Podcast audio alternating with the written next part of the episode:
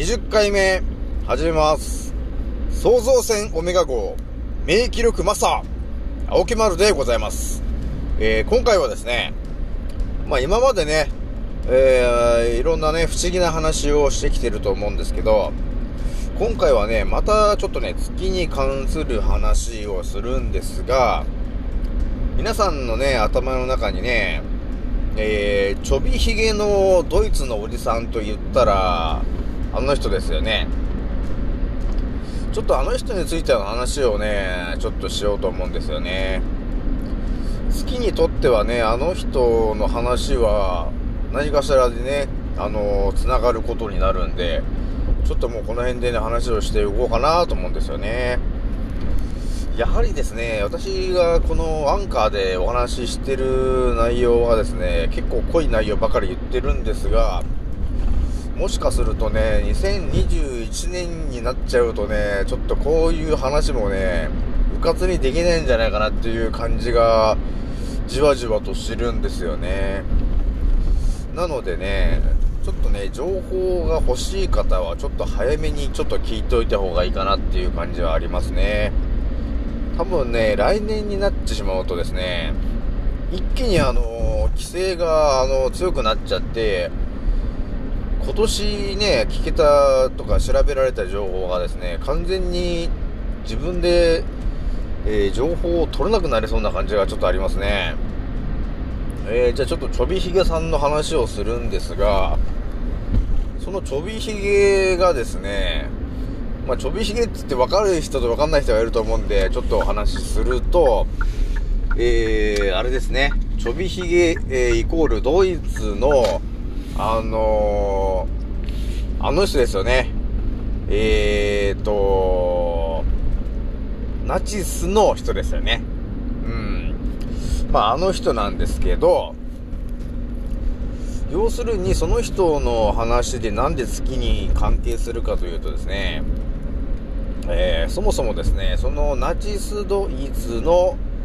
えー、あの、紋章みたいなやつあるじゃないですか。あの、万字みたいなマークね。あれの話をちょっとすると、あれはですね、そもそもなんであのマークにしたかっていうと、日本の、えー、神社のマークがあると思うんですけど、それを、えー、反対にしたのがあのナチスドイツのマークになるんですよね。なので、えー、それをナチスさんが使うことによってどうなるかっていうとですね、日本の、えー、神社のマークがですね、ちょっとなんか嫌な、えー、紋章みたいなね、そういうイメージがついちゃって、えー、そのね、日本のね、神道っていうものを封印するっていう流れになるきっかけを作ってるのが、その、ナチスドイツのね、そのちょびひげの奴らなんですよね。なので、なかなかね、あのマークを見ると、そのナチスドイツみたいな話は頭に入ってくるけど、なかなかね、その日本の神社のマークだっていう風にいかなくなっちゃってるんですよね。えー、なのでね、ちょっとまずそのマークの、えー、なんでその理由に、そのマークにしたかっていうのをちょっとお話ししておきました。で、そのちょびひげがですね、えー、今どこにいるかっていうとですね、私のいろんな考察した結果の答えを言うとですね、そのちょびひげをですね、実は今月の住民の中にいるんだよね。で、なんでそうなってるかっていうとですね、その第一次で世界大戦があったと思うんですが、その時って大体あの、ヨーロッパの方でね、あの、ドイツとかね、あの、イギリスとかがあの、ドタンバタンドタンバタね、あの、戦争してたと思うんですけども、そこでね、そのちょびひげがですね、お金をね、あの、えー、稼ぐためにですね、わざとその戦争を仕掛けてですね、えー、あの、お金をね、要するに、お金を稼ぎたいっていう感じがあったんですよね。で、その理由はなぜかというとですね、えー、北極の方に行って、えー、そのね、研究所とかをね、作りたかったらしいんですよね。そのちょびひげがね。で、だから戦争を始めたわけなんですよ。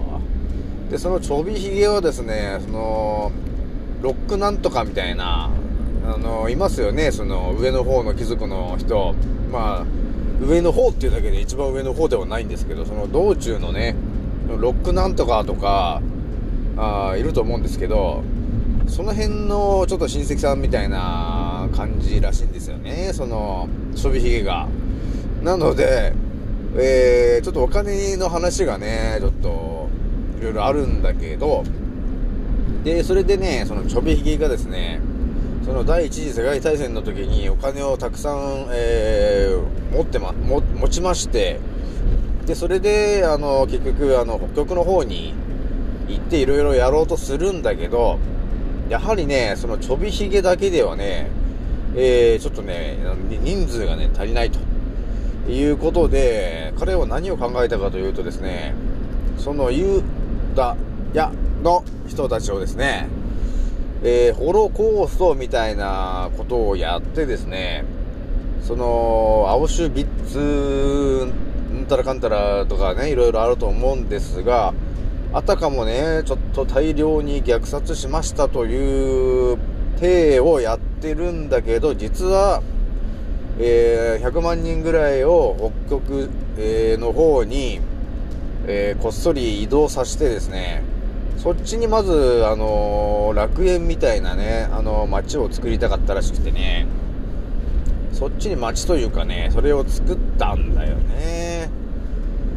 まあこれは誰も言ってない話なんですが、なので、その、大量虐殺だって言ってるけど、実は、ほとんどの人が亡くなったことになってて、みんなで北極に避難したという話もね、えー、よくあるんですよね。で、さらに話を進めると、えー、その北極で何をやってたかというと、えー、そのちょびひげさんがですね、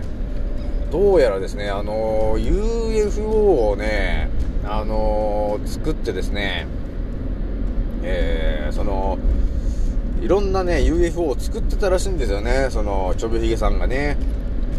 なので、その、過去のね、いろんな動画を探してみると、その、まんじのマークの入ってるね、あの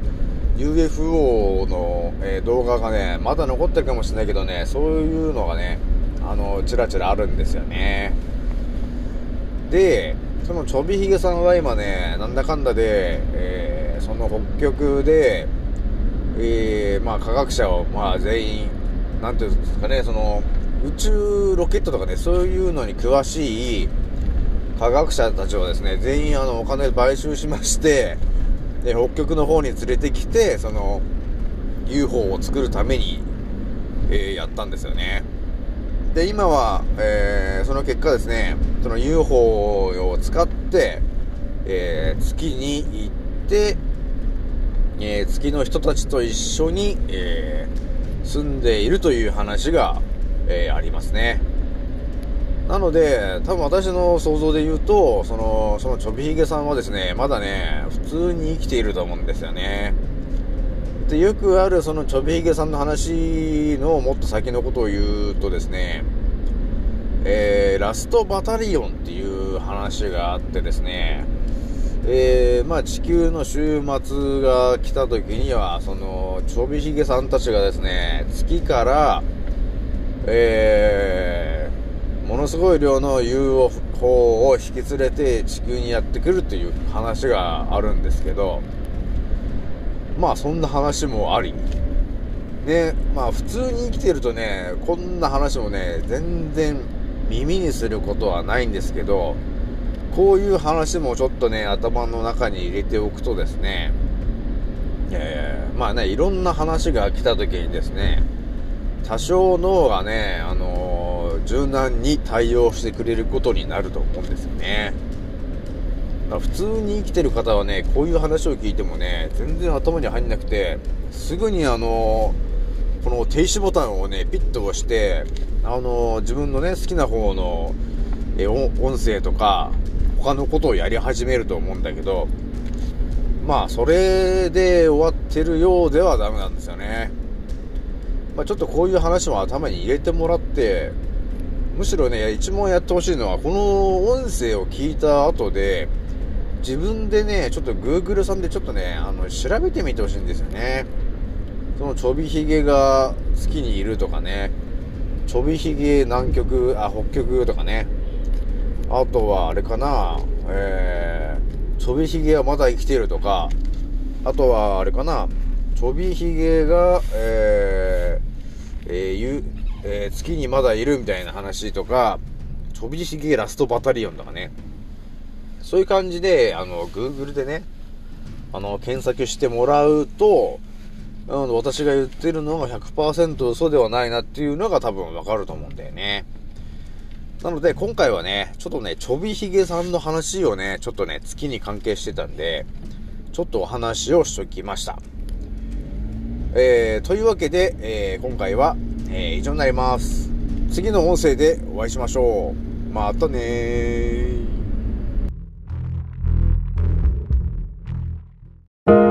これは煙に覆われた煙突町でハロウィンの夜に起きた奇跡の物語。一人ぼっちのルビッチと突然街に現れたゴミから生まれたプペル。